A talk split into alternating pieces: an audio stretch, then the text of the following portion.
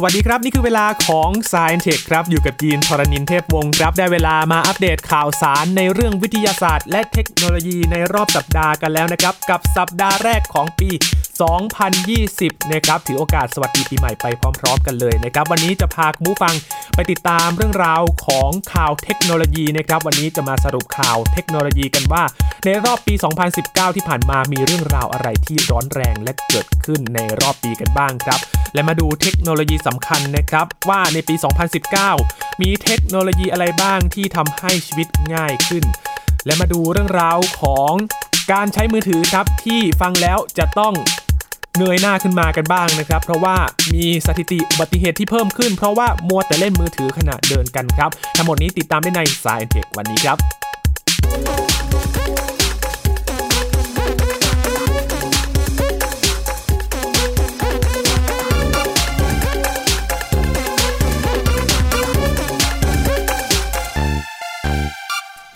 เข้าสู่สักราชใหม่กันแล้วนะครับ ผ่านช่วงวันหยุดยาว ส่งท้ายปีเก่าต้อนรับปีใหม่กันแล้วนะครับ 2563 หรือว่าปีคศ 2020 นะครับ ปีนี้เลขสวยมากๆ เลย หวังว่าจะเป็นการเริ่มต้นใหม่ที่ดีสำหรับใครหลาย ๆ คนนะครับ และเป็นกำลังใจให้สำหรับคุณผู้ฟังนะครับที่อยากจะตั้งเป้าอะไรใหม่ ๆ และพร้อมที่จะทำในปี 2020 นี้นะครับ แต่ว่ามีเรื่องอะไรที่อาจจะทำไม่สำเร็จในปีที่แล้วนะครับ ยกยอดมาปีนี้ได้ไม่เป็นไรนะครับ ในวันนี้ครับ มาติดตามเรื่องราวสรุปข่าวเทคโนโลยีในรอบปี 2019 กันบ้างครับ จากปีที่แล้วพูดเหมือนไกลมากเลยนะครับ สัปดาห์ก่อนครับ พี่หญิงมณีนาฏอ่อนพนา ได้พาคุณผู้ฟังไปติดตาม สรุปข่าววิทยาศาสตร์ในรอบปีกันมาแล้ว มาดูฟังในเรื่องของเทคโนโลยีกันบ้างครับ พี่หญิงมณีนาฏอ่อนพนาได้สรุปข่าวเทคโนโลยีที่น่าสนใจที่เกิดขึ้นในรอบปี 2019 ให้ติดตามกันครับ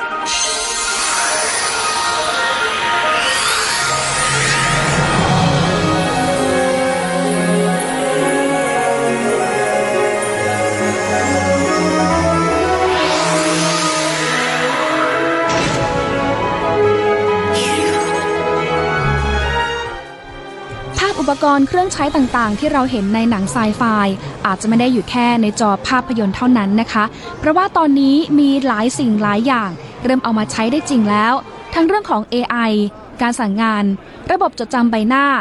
ที่ยังคงเป็นประเด็นให้ขบคิดกัน ระหว่างความปลอดภัย และขอบเขตความเป็นส่วนตัว หรือจะเป็นธุรกิจการสั่งอาหารผ่านแอปพลิเคชัน รวมไปถึงข่าวสะเทือนในวงการธุรกิจไอทีกับข่าวนี้ค่ะ สำหรับความเคลื่อนไหวทางเทคโนโลยีในรอบปีที่ผ่านมาถือว่าร้อนแรงพอสมควรตั้งแต่ช่วงกลางปีค่ะ ซึ่งเป็นผลพวงจากสงครามการค้า ระหว่างอเมริกาและก็จีนนะคะ ซึ่งผลพวงนี้ค่ะก็ทำให้มีผลต่อบริษัทเทคโนโลยีสัญชาติอเมริกัน ต้องแบนบริษัทเทคโนโลยีของจีนค่ะ อย่างเช่น Google แล้วก็หัวเว่ยนะคะ ที่เป็นคู่ค้ากันมานานถึงหลายปี แต่ว่าต้องประสบกับปัญหาและผลกระทบกับคำสั่งนี้ค่ะ หลังจากสหรัฐมีคำสั่ง Executive Order ให้กระทรวงพาณิชย์ ควบคุมบริษัทที่เกี่ยวข้องกับหัวเว่ยหรือว่าหัวเว่ยของจีน ต้องได้รับอนุญาตจากทางรัฐบาลสหรัฐก่อนนะคะ ส่งผลให้ Google ที่เป็นคู่ค้าและผู้ให้บริการ Android กับหัวเว่ยมานานหลายปี อาจจะไม่ได้สนับสนุนกันอีกต่อไปค่ะทำให้จีนต้องตอบโต้ด้วยการประกาศ ไม่ส่งแร่ Rare Earth ที่ผลิตชิปอุปกรณ์อิเล็กทรอนิกส์ต่างๆ เลยทำให้คำสั่ง Executive Order ถูกชะลอออกไป และคำสั่งนี้ค่ะก็ยังมีผลต่อหลายบริษัทไอทีของอเมริกา จากนี้หัวเว่ยกับ Google จะไปต่อกันยังไง เป็นเรื่องของอนาคต แต่ว่าต้องมีแผนสำรองเอาไว้เพื่อ move on ต่อค่ะแม้ว่า มือถือรุ่นหลังจากหัวเว่ยเมท30 นะคะ จะไม่สามารถใช้ระบบปฏิบัติการ Android ได้เหมือนกับรุ่นก่อนที่ผ่านมาแบบ 100%ค่ะ แต่ว่าเรื่องนี้ทางหัวเว่ยบอกว่าไม่น่าจะมีปัญหานะคะ เพราะว่าเขาได้มีการเริ่มใช้ระบบปฏิบัติการหงเหม็งหรือว่า Harmony ที่เริ่มพัฒนามาตั้งแต่ปี 2012 แล้วค่ะ แต่ที่น่าตื่นเต้นในปีนี้ก็คือควอนตัมคอมพิวเตอร์ หรือว่าไซคามอของ Google นะคะ ที่ประกาศสักดาว่าจะเป็นผู้นำเทคโนโลยีด้านนี้ หลังจากพัฒนามานานหลายปีค่ะ เขาก็อ้างว่าฉลาดสูงมาก พอที่จะแก้ปัญหาข้อมูล หรือสถิติที่ซับซ้อนได้ในเวลาเพียง 3 นาทีเศษ ไวกว่าสมองกลอัจฉริยะอื่นๆ ที่ต้องใช้เวลานานหลายทศวรรษ ตอนนี้นะคะทางบริษัทไอทียักษ์ใหญ่หลายแห่ง ทั้งอเมริกา จีนยุโรป ต่างทุ่มทุนในการพัฒนาเทคโนโลยีนี้ค่ะ เพราะเขาบอกว่าเร็วกว่าคอมพิวเตอร์ทั่วไปมากกว่า 100 ล้านเท่าค่ะเรียกได้ว่าปีนี้นะคะ เริ่มเป็นยุคทองของระบบ AI แล้วก็ระบบ 5G ที่นำมาใช้ร่วมกันแล้วนะคะ เพราะว่าตอนนี้ค่ะ มีเทคโนโลยีที่ทำงานร่วมกันระหว่าง AI กับ 5G เนี่ยออกมาหลากหลายชนิดนะคะ ไม่ว่าจะเป็นเรื่องของสมาร์ทโฟน หุ่นยนต์ การสั่งงานผ่านระบบต่างๆนะคะ หรือแม้แต่กระทั่งเรื่องของยานพาหนะค่ะ มาแรงสุดตอนนี้คือหลาย ๆ ประเทศทั่วโลกค่ะ เริ่มนำระบบ 5G มาสั่งงานร่วมกับ AI แล้วทำให้อุปกรณ์นั้นทำงานได้อย่างรวดเร็ว แม่นยำและมีประสิทธิภาพมากยิ่งขึ้นค่ะหรือจะเป็นเทคโนโลยี VR ภาพเสมือนจริง ที่อาจจะทำให้เห็นภาพหลาย ๆ คนที่อยู่ไกลมาปรากฏอยู่ตรงหน้า การสั่งงานด้วยหุ่นยนต์ระบบ 5G อย่างตัวนี้ค่ะ พัฒนามาจากเทคโนโลยีของจีนนะคะ ที่เคลื่อนไหวเรียนแบบมนุษย์ได้อย่างแม่นยำ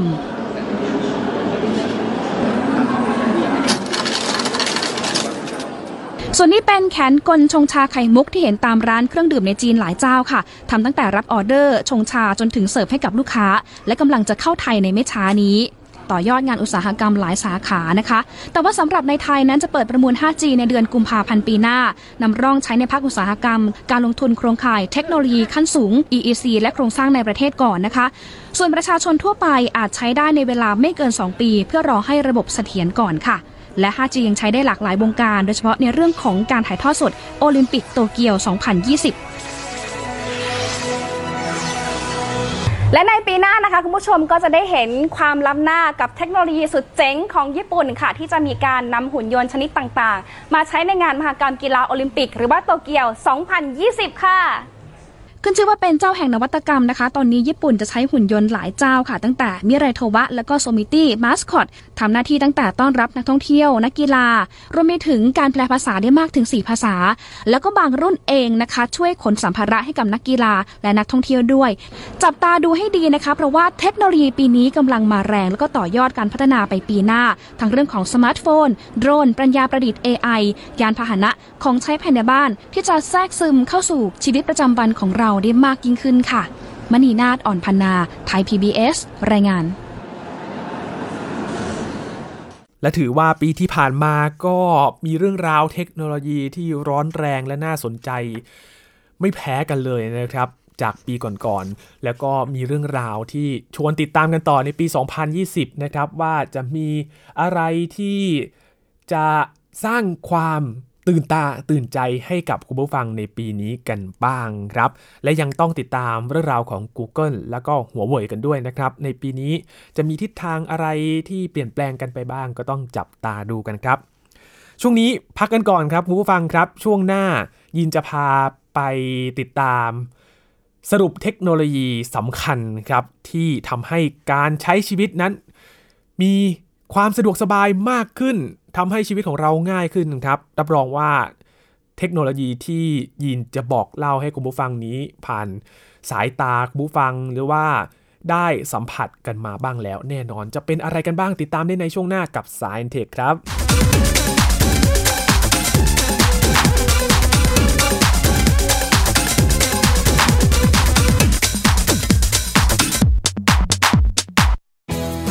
ไทย PBS Digital Radio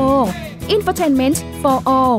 สถานีวิทยุดิจิทัล จากไทย PBS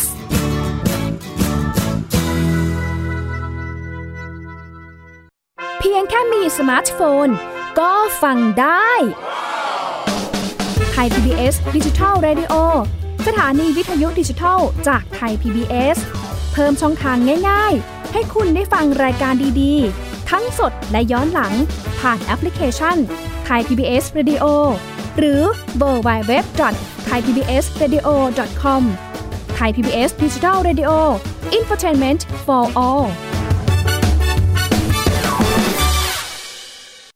มากกว่าด้วยเวลาข่าวที่มากขึ้น จะพัดพาเอาฝุ่นออกไปได้ครับ มากกว่า ให้คุณทันในทุกสถานการณ์ ตามที่กฎหมายดังกล่าวกำหนดเอาไว้ มากกว่ากับเนื้อหาเที่ยงตรงรอบด้านนำมาใช้ในคดีเมาแล้วขับ มากกว่าในทุกทางออกของสังคม ป้องกันไม่ให้ปัญหาเกิดขึ้น มากกว่ากับข่าวรอบวันในทุกมิติ เครนก่อสร้างเกิดอุบัติเหตุขึ้น มากกว่าด้วยการวิเคราะห์ที่ตรงจุด ความพยายามของภาครัฐที่จะแก้ปัญหา และมากกว่ากับทีมข่าวมืออาชีพ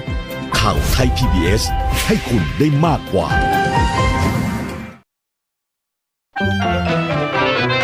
สบัดจินตนาการสนุกกับเสียงเสริมสร้างความรู้ในรายการ เสียงสนุก ทุกวันจันทร์ถึงวันศุกร์เวลา 16 นาฬิกาถึง 17 นาฬิกา ทางไทย PBS ดิจิตอล Radio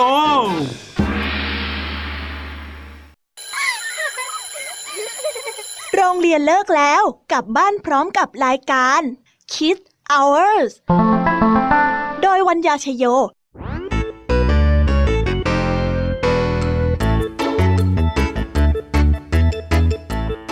บกับนิทานคุณธรรมสอนใจกับครูไหวใจดี ว่าไม่ควรเชื่อคำพูดของคนพลาน นอกจากนี้ลุงทองดีกับเจ้าจ้อยยังมีนิทานสุภาษิตมาเล่าให้ฟังนี่พวกเอ็งเนี่ยนะ มันลิงหลอกเจ้ากันจริงทั้งยังมีนิทานเด็กดี และพี่ยามีเล่านิทานสนุกสุดหันษาให้น้องๆได้ฟัง ทุกวันจันทร์ถึงศุกร์ 17 นาฬิกาทางวิทยุไทย PBS www.thaipbsradio.com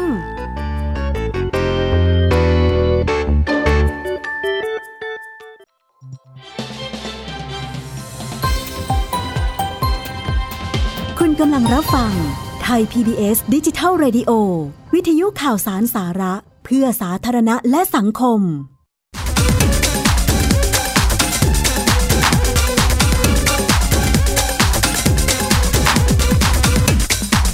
ผู้ฟังยังอยู่กับ Science Tech นะครับมาสรุปข่าวในรอบสัปดาห์กันนะครับยินยังคงเก็บตกเรื่องราวที่เกิดขึ้นในปี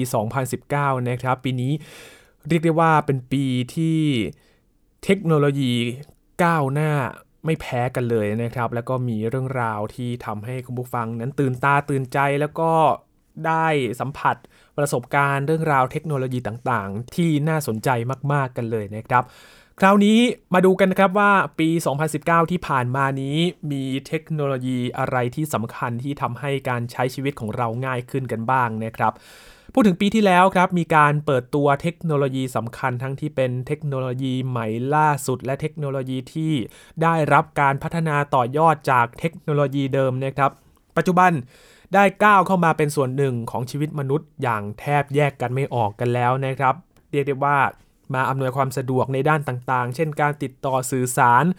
การขนส่งพัสดุ ความบันเทิง การดูแลสุขภาพ และพัฒนาคุณภาพชีวิต รวมไปถึงความสะดวกรวดเร็วในการเดินทางด้วยครับ มาดูกันว่ามีเทคโนโลยีอะไรที่เกิดขึ้นในปีที่ผ่านมากันบ้างครับ อย่างแรกครับสมาร์ทโฟนรุ่นใหม่ที่มีประสิทธิภาพมากขึ้นครับพูดถึงสมาร์ทโฟนแล้วก็กลายเป็นส่วนหนึ่งของการใช้ชีวิตของมนุษย์กันแล้วนะครับ และปี 2019 สมาร์ทโฟน หลายๆ รุ่นเองครับก็มีการเปิดตัวสร้างความดึงดูด ให้กับผู้สนใจใช้งานมากที่สุดเลยนะครับ อย่างบริษัท Apple เองก็มีการเปิดตัว iPhone 11 มา มีจุดเด่นด้านความสามารถในการประมวลผลที่รวดเร็ว กล้องถ่ายภาพแบบ 3 กล้องคมชัดสูง ถ่ายภาพ มุมกว้างได้ 4 เท่า และสามารถถ่ายภาพได้ในพื้นที่แสงน้อย สามารถถ่ายวิดีโอ ความคมชัดสูง ระดับ 4K พร้อมความสามารถในการตัดต่อวิดีโอได้บนสมาร์ทโฟน จับกลุ่มผู้ใช้งานนักสร้างวิดีโอออนไลน์นะครับหรือว่า video creator ซึ่งเป็นเทรนด์อาชีพใหม่ที่กำลังมาแรงมากๆ ในขณะนี้ครับนอกจากนี้หัวเว่ยเองก็เปิดตัวหัวเว่ยที่เรียกได้ว่าซูมแบบ super zoom เลยนะครับ โทรศัพท์รุ่นที่ใช้กล้องที่มีประสิทธิภาพสูงมาก ๆ เลยก็สร้างความตื่นตาตื่นใจให้กับ ผู้ใช้สมาร์ทโฟนหลายคน เรียกได้ว่าตัดสินใจซื้อกันเลยทีเดียว ไม่แพ้กันครับซัมซุงเองก็เปิดตัวโทรศัพท์รุ่นใหม่มา หลายรุ่นเลยนะครับ แล้วก็ดึงกลุ่มผู้ใช้งานที่สนใจในฟังก์ชันต่างๆ โทรศัพท์มือถือนะครับ มีหลาย ๆ แบรนด์ครับที่เปิดตัวในปี 2019 แล้วก็แข่งขันกันอย่างต่อเนื่อง และในปี 2020 เอง แน่นอนว่าผู้ผลิตสมาร์ทโฟน ไม่หยุดนิ่งแน่นอนครับ มีโทรศัพท์รุ่นใหม่ๆ รอให้คุณผู้ฟังนั้นควักเงินจ่ายกัน แน่นอนในปีนี้ เพราะฉะนั้นร้อนๆหนาวๆกันได้เลยนะครับ ในปี 2020 นี้ มาดูอีกตัวหนึ่งครับ เทคโนโลยีโดรนที่มีประสิทธิภาพมากขึ้นครับ โดรนตอนนี้เข้าใกล้กับชีวิตประจำวันของเรามากขึ้นเรื่อยๆ เลยนะครับ อย่างที่เราได้เห็นการถ่ายภาพมุมสูงเอง การดูภาพการจราจร หรือว่าการที่ใช้โดรน ควบคู่ไปกับระบบคอมพิวเตอร์สร้างเป็นภาพอยู่บนท้องฟ้านะครับ ในช่วงงานใหญ่ ๆ ที่ผ่านมาเราก็จะได้เห็นนะครับ เทคโนโลยีโดรนก็ได้รับการพัฒนามาอย่างต่อเนื่องเช่นเดียวกันครับ มีบริษัทหลายแห่งเริ่มที่จะนำโดรนมาใช้งานในรูปแบบต่างๆ เช่น บริษัทเอกชนในสหรัฐอเมริกาก็เริ่มทดสอบนำโดรนมาใช้ส่งพัสดุในเมืองคริสเตียนสเบิร์ก ในรัฐเวอร์จิเนียนะครับการนำโดรน Zipline มาใช้งานในภารกิจขนส่งเลือดและอุปกรณ์ปฐมพยาบาลในสนามรบของกองทัพสหรัฐอเมริกา นอกจากนี้เทคโนโลยีโดรน ติดกล้องถ่ายภาพความคมชัดสูง ก็มีการเปิดตัวออกมา หลายรุ่นด้วยกันนะครับ ที่สามารถถ่ายภาพวิดีโอความคมชัดสูงระดับ 4K ได้ด้วยโอ้โห พัฒนากันอย่างต่อเนื่องกันเลยทีเดียว และตอนนี้โดรนเองก็ราคาสามารถจับต้องได้กันหลายคนแล้วนะครับ แล้วก็นำมาใช้ในชีวิตประจำวันในการถ่ายภาพมุมสูงภาพสวยๆกันนะครับ แต่ว่าพอมีโดรนมากขึ้นก็ต้องมีการควบคุมเรื่องของกฎหมายกันแล้วนะครับ มีพื้นที่ในการจำกัดพื้นที่การบินด้วยนะครับ เพราะฉะนั้นระมัดระวังตรวจสอบให้ดีๆ แล้วก็ ตรวจสอบกฎหมายกันด้วยนะครับ ก่อนที่จะใช้โดรนขึ้นบินครับ มาดูอีกเทคโนโลยีหนึ่งครับคุณผู้ฟังครับ เทคโนโลยีความบันเทิงภายในบ้าน ความบันเทิงนี่ถือว่าเป็นสิ่งที่ขาดไม่ได้กันเลยนะครับสำหรับการดำเนินชีวิตยุคใหม่ เทคโนโลยีเพื่อความบันเทิงภายในบ้าน มีความโดดเด่นเป็นพิเศษในปี 2019 ครับได้แก่เทคโนโลยีที่เกี่ยวข้องกับเกมทั้งในรูปแบบที่ใช้วิธีการเล่นผ่านหน้าจอคอมพิวเตอร์ แบบการแข่งขันกีฬาอีสปอร์ต แล้วก็แว่นตาอัจฉริยะ VR นะครับ แม้แต่บริษัทยักษ์ใหญ่อย่าง Google เองก็เปิดตัวบริการแพลตฟอร์มสำหรับเล่นเกมตัวใหม่ ที่ชื่อว่า Stadia เทคโนโลยีเกมก็ยังเติบโตอย่างต่อเนื่องนะครับ และก็มีมูลค่ามหาศาล ถ้าหากนับเฉพาะในประเทศไทยเองนะครับ อุตสาหกรรมเกมในปี 2019 ก็มีมูลค่าสูงมากถึง 22,000 ล้านบาทด้วยกันนะครับ เป็นสิ่งที่สร้างความบันเทิงนะครับ สร้างความผ่อนคลายให้เรา ไม่น้อยเลยทีเดียวนะครับสำหรับการที่นำเกมมาช่วยทำให้เรานั้นสนุกสนานมากขึ้นครับ มาดูอีกเทคโนโลยีหนึ่งครับ ถัดมาเทคโนโลยีอาหารเนื้อสัตว์เทียมครับ เทคโนโลยีด้านอาหารในปี 2019 ก็มีหลายบริษัทเหมือนกันนะครับ คุณผู้ฟังที่เปิดตัวเทคโนโลยีเนื้อสัตว์เทียม ซึ่งอาจจะเป็นจุดเริ่มต้นครับของการยกเลิกการทำฟาร์มเลี้ยงสัตว์ ซึ่งเป็นสาเหตุหนึ่งในการปล่อยก๊าซคาร์บอนไดออกไซด์ ขึ้นสู่ชั้นบรรยากาศโลกนำไปสู่สภาวะโลกร้อน บริษัทที่เปิดตัวเนื้อสัตว์เทียมก็อย่างเช่นบริษัท Future Meat Technologies นะครับ ซึ่งกำลังพัฒนาเนื้อสัตว์เทียมที่วางจำหน่ายในสหรัฐอเมริกา และยุโรปในช่วงปี 2021 นี้ครับ อย่างบริษัท ในรัสเซียเองก็เปิดตัวแผนการพัฒนาเทคโนโลยี เครื่องพิมพ์ 3 มิติที่สามารถพิมพ์เนื้อวัวได้บนอวกาศ ให้นักบินอวกาศสามารถใช้เป็นอาหารขณะอยู่บนอวกาศนะครับโดยที่ไม่จำเป็นต้องขนเนื้อวัวขึ้นไปจากโลกครับ ถัดมาครับเทคโนโลยีหุ่นยนต์และระบบปัญญาประดิษฐ์ เทคโนโลยีหุ่นยนต์และระบบปัญญาประดิษฐ์ก็ได้รับความสนใจ และพูดถึงอย่างมากเลยนะครับในปี 2019 อย่างเทคโนโลยีหุ่นยนต์ที่น่าสนใจก็อย่างเช่นการวางจำหน่ายหุ่นยนต์สปอตที่พัฒนาโดยบริษัท Boston Dynamics ซึ่งเป็นหุ่นยนต์ที่มีเทคโนโลยีการเคลื่อนที่และการทรงตัวที่มีความก้าวหน้ามากที่สุดรุ่นหนึ่งของโลกเลยนะครับ สามารถใช้ในโรงงานอุตสาหกรรม หรือว่าใช้ภายในบ้านก็ได้ การเปิดตัวแขนหุ่นยนต์ที่ทำงานร่วมกับระบบปัญญาประดิษฐ์ของบริษัท Google สำหรับระบบปัญญาประดิษฐ์ก็มีความก้าวหน้ามากขึ้นไม่แพ้กันเลยนะครับ โดย ระบบปัญญาประดิษฐ์ที่ชื่อว่า p y t e a ที่พัฒนาโดยบริษัท Alphabet สามารถเอาชนะนักประวัติศาสตร์ในการอ่านอักษรกรีกโบราณได้สำเร็จครับ นอกจากนี้ยังมีระบบปัญญาประดิษฐ์ที่สามารถแปลภาษาโดย การสั่งงานด้วยเสียงผ่านบริการของ Google Assistant เป็นต้นนะครับ โอ้โหมีความก้าวหน้าอย่างมากเลยนะครับ แล้วก็จะเข้ามาอยู่ภายในบ้านของเรามากขึ้นมากขึ้นเรื่อย ๆ เลยครับ และอีกอย่างหนึ่งครับที่ต้องติดตามกันสำหรับรถยนต์ขับเคลื่อนอัตโนมัติ และการใช้พลังงานไฟฟ้านะครับ พูดถึงทิศทางของเทคโนโลยีรถยนต์กำลังมุ่งไปสู่การขับเคลื่อนอัตโนมัติ และก็ใช้พลังงานไฟฟ้ามากขึ้นนะครับ ในปี 2019 ที่ผ่านมา บริษัทผู้ผลิต รถยนต์อย่างโตโยต้าก็ได้จับมือลงทุนกับบริษัท Uber เพื่อพัฒนาเทคโนโลยีรถยนต์ขับเคลื่อนอัตโนมัติ ในขณะที่ผู้นำด้านเทคโนโลยีขับเคลื่อนอัตโนมัติอย่างบริษัทเท s l a m o t o r ก็อัปเดตความสามารถใหม่ๆ ให้กับเทคโนโลยีรถยนต์ขับเคลื่อนอัตโนมัติของตัวเอง เพื่อเพิ่มความปลอดภัยในการใช้งานบนถนนมากขึ้นครับ นอกจากนี้บริษัทขนาดใหญ่อันดับต้นๆของโลกอย่างเช่น Apple ก็เริ่มมีการตั้งทีมงานครับ เพื่อพัฒนาเทคโนโลยีที่ใช้งานร่วมกับรถยนต์ขับเคลื่อนอัตโนมัติ ส่วนเทคโนโลยีรถยนต์พลังงานไฟฟ้านั้นหลายบริษัทในยุโรปก็เปิดตัวรถยนต์พลังงานไฟฟ้าของตัวเองนะครับ อย่างเช่น Volkswagen เปิดตัวรถยนต์พลังงานไฟฟ้ารุ่น ID3 ส่วนรถยนต์พลังงานไฟฟ้าในสหรัฐอเมริกาอย่างเช่น Ford ก็เปิดตัวรถยนต์ SUV พลังงานไฟฟ้าเช่นเดียวกัน และบริษัท Tesla Motor ก็เปิดตัวรถกระบะพลังงานไฟฟ้า Tesla Cybertruck ด้วยกันครับ มีการเปิดตัวกันอย่างแข่งขันกันเลยทีเดียวนะครับ และตลาดของรถยนต์ไฟฟ้า รถยนต์ขับเคลื่อนอัตโนมัติก็กำลังขยายตัวกันอย่างต่อเนื่อง ถ้ามีการทดสอบที่มีประสิทธิภาพ และเชื่อมั่นได้ว่ามีความปลอดภัยนะครับ แน่นอนว่า ในเชิงพาณิชย์ก็ต้องมีการวางขายในตลาด แล้วก็ดึงดูดผู้ใช้ที่สนใจและก็หันมาอนุรักษ์สิ่งแวดล้อมกันมากขึ้นนะครับ และในอนาคตถ้าหากว่ามีการใช้ในวงกว้างมากขึ้น รถยนต์ที่ใช้น้ำมันก็อาจจะถูกยกเลิกไปเลยก็ได้นะครับและมีหลายประเทศในยุโรปเองก็ตั้งเป้าไปแล้วนะครับว่า ภายใน 20-30 ปีข้างหน้านี้ อาจจะมีการงดใช้รถยนต์ที่ใช้เชื้อเพลิงที่เป็นน้ำมันนะครับในอนาคตครับ และนี่ก็เป็นเรื่องราวของเทคโนโลยีในชีวิตประจำวันของเรานะครับ ที่ทำให้การใช้ชีวิตของเราง่ายขึ้นมาก ๆ ในปี 2019 นี้นะครับ มาดูกันว่าในปี 2020 นี้บริษัทต่างๆ ที่คิดค้นเทคโนโลยีเหล่านี้ จะมีการเปิดตัวอะไรที่น่าสนใจกันบ้าง แน่นอนว่าไม่หยุดพัฒนากันแน่นอนครับทำงานกันอย่างแข่งขันไม่หยุดหย่อนกันเลยทีเดียวครับพาคุณผู้ฟังมาติดตามกันต่อครับ กับเรื่องราวของเทคโนโลยีวันนี้นี่เรียกได้ว่า นำเรื่องราวเทคโนโลยีมาอัดแน่นมากๆเลยนะครับคุณผู้ฟังครับ แต่ว่าก็ไม่เชิงเทคโนโลยีนะครับคุณผู้ฟังแต่ว่าเป็นเรื่องราวที่เกี่ยวข้องกับการใช้เทคโนโลยีครับ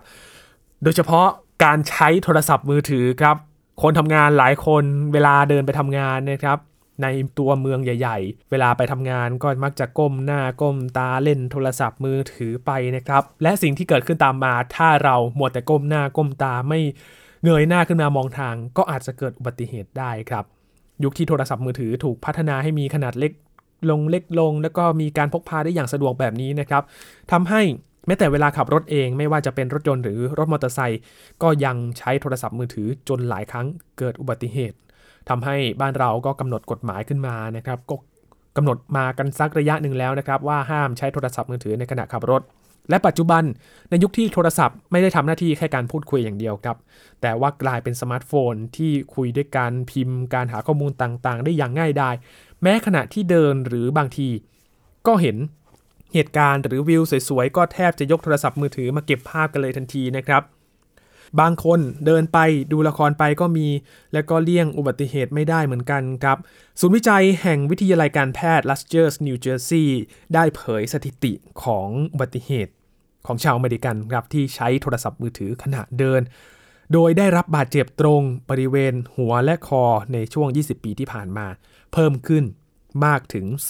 2,501 คนครับ โดยร้อยละ 40 อายุระหว่าง 13-29 ปีครับ เป็นช่วงวัยที่ใกล้ชิดกับเทคโนโลยีมากที่สุดเลยก็ว่าได้เลยนะครับ โดยการวิเคราะห์ข้อมูลของคณะกรรมการความปลอดภัยด้านผลิตภัณฑ์ผู้บริโภคในสหรัฐที่เก็บจากโรงพยาบาล 100 แห่ง ในระหว่างปี คศ 1998 ถึง 2017 อุบัติเหตุจากการใช้โทรศัพท์มือถือขณะเดินนี้ นอกจากจะเพราะมัวแต่พิมพ์ข้อความหรือว่าดูข้อมูลในมือถือแล้ว ก็มีเคสที่ประสบอุบัติเหตุจากการเล่นเกมโปเกมอนโกรวมอยู่ด้วยนะครับ ถึง 100 รายด้วยกัน ถ้าจำกันได้ครับในช่วงที่เกมนี้กำลังบูมมากๆเลยนะครับ จุดแลนด์มาร์กต่างๆสำคัญสำคัญนะครับ มีแต่คนไปนั่งเฝ้าบางทีก็เดินหาโปเกมอนกัน ไม่มองทางเลยก็ดี เสี่ยงเกิดอุบัติเหตุได้เช่นเดียวกันนะครับ และมีตัวอย่างให้เห็นแล้วในสหรัฐอเมริกาที่มีการเก็บสถิตินี้เกิดขึ้น และก่อนหน้าปี 2007 ครับตัวเลขของผู้บาดเจ็บจากการใช้โทรศัพท์มือถือเนี่ยมีอยู่ประมาณ 500 ราย แต่หลังจากที่ iPhone ออกวางขายในท้องตลาดครับ ก็ทำให้ตลาดสมาร์ทโฟน เติบโตและตัวเลขก็พุ่งสูงขึ้นด้วย ถ้าหากประเทศไทยนะครับผู้ฟังมีการเก็บสถิติ อุบัติเหตุจากการใช้โทรศัพท์มือถือขนาดเดิน ก็อาจจะพบว่ามีอยู่ไม่น้อยเหมือนกันเลยนะครับ ที่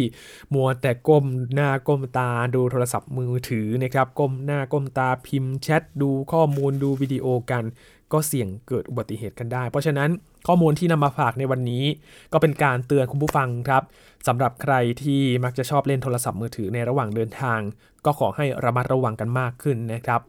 เพื่อที่จะลดการเกิดอุบัติเหตุเหล่านี้ให้น้อยลง แล้วก็ให้เป็นศูนย์เลยก็ยิ่งดีเลยครับ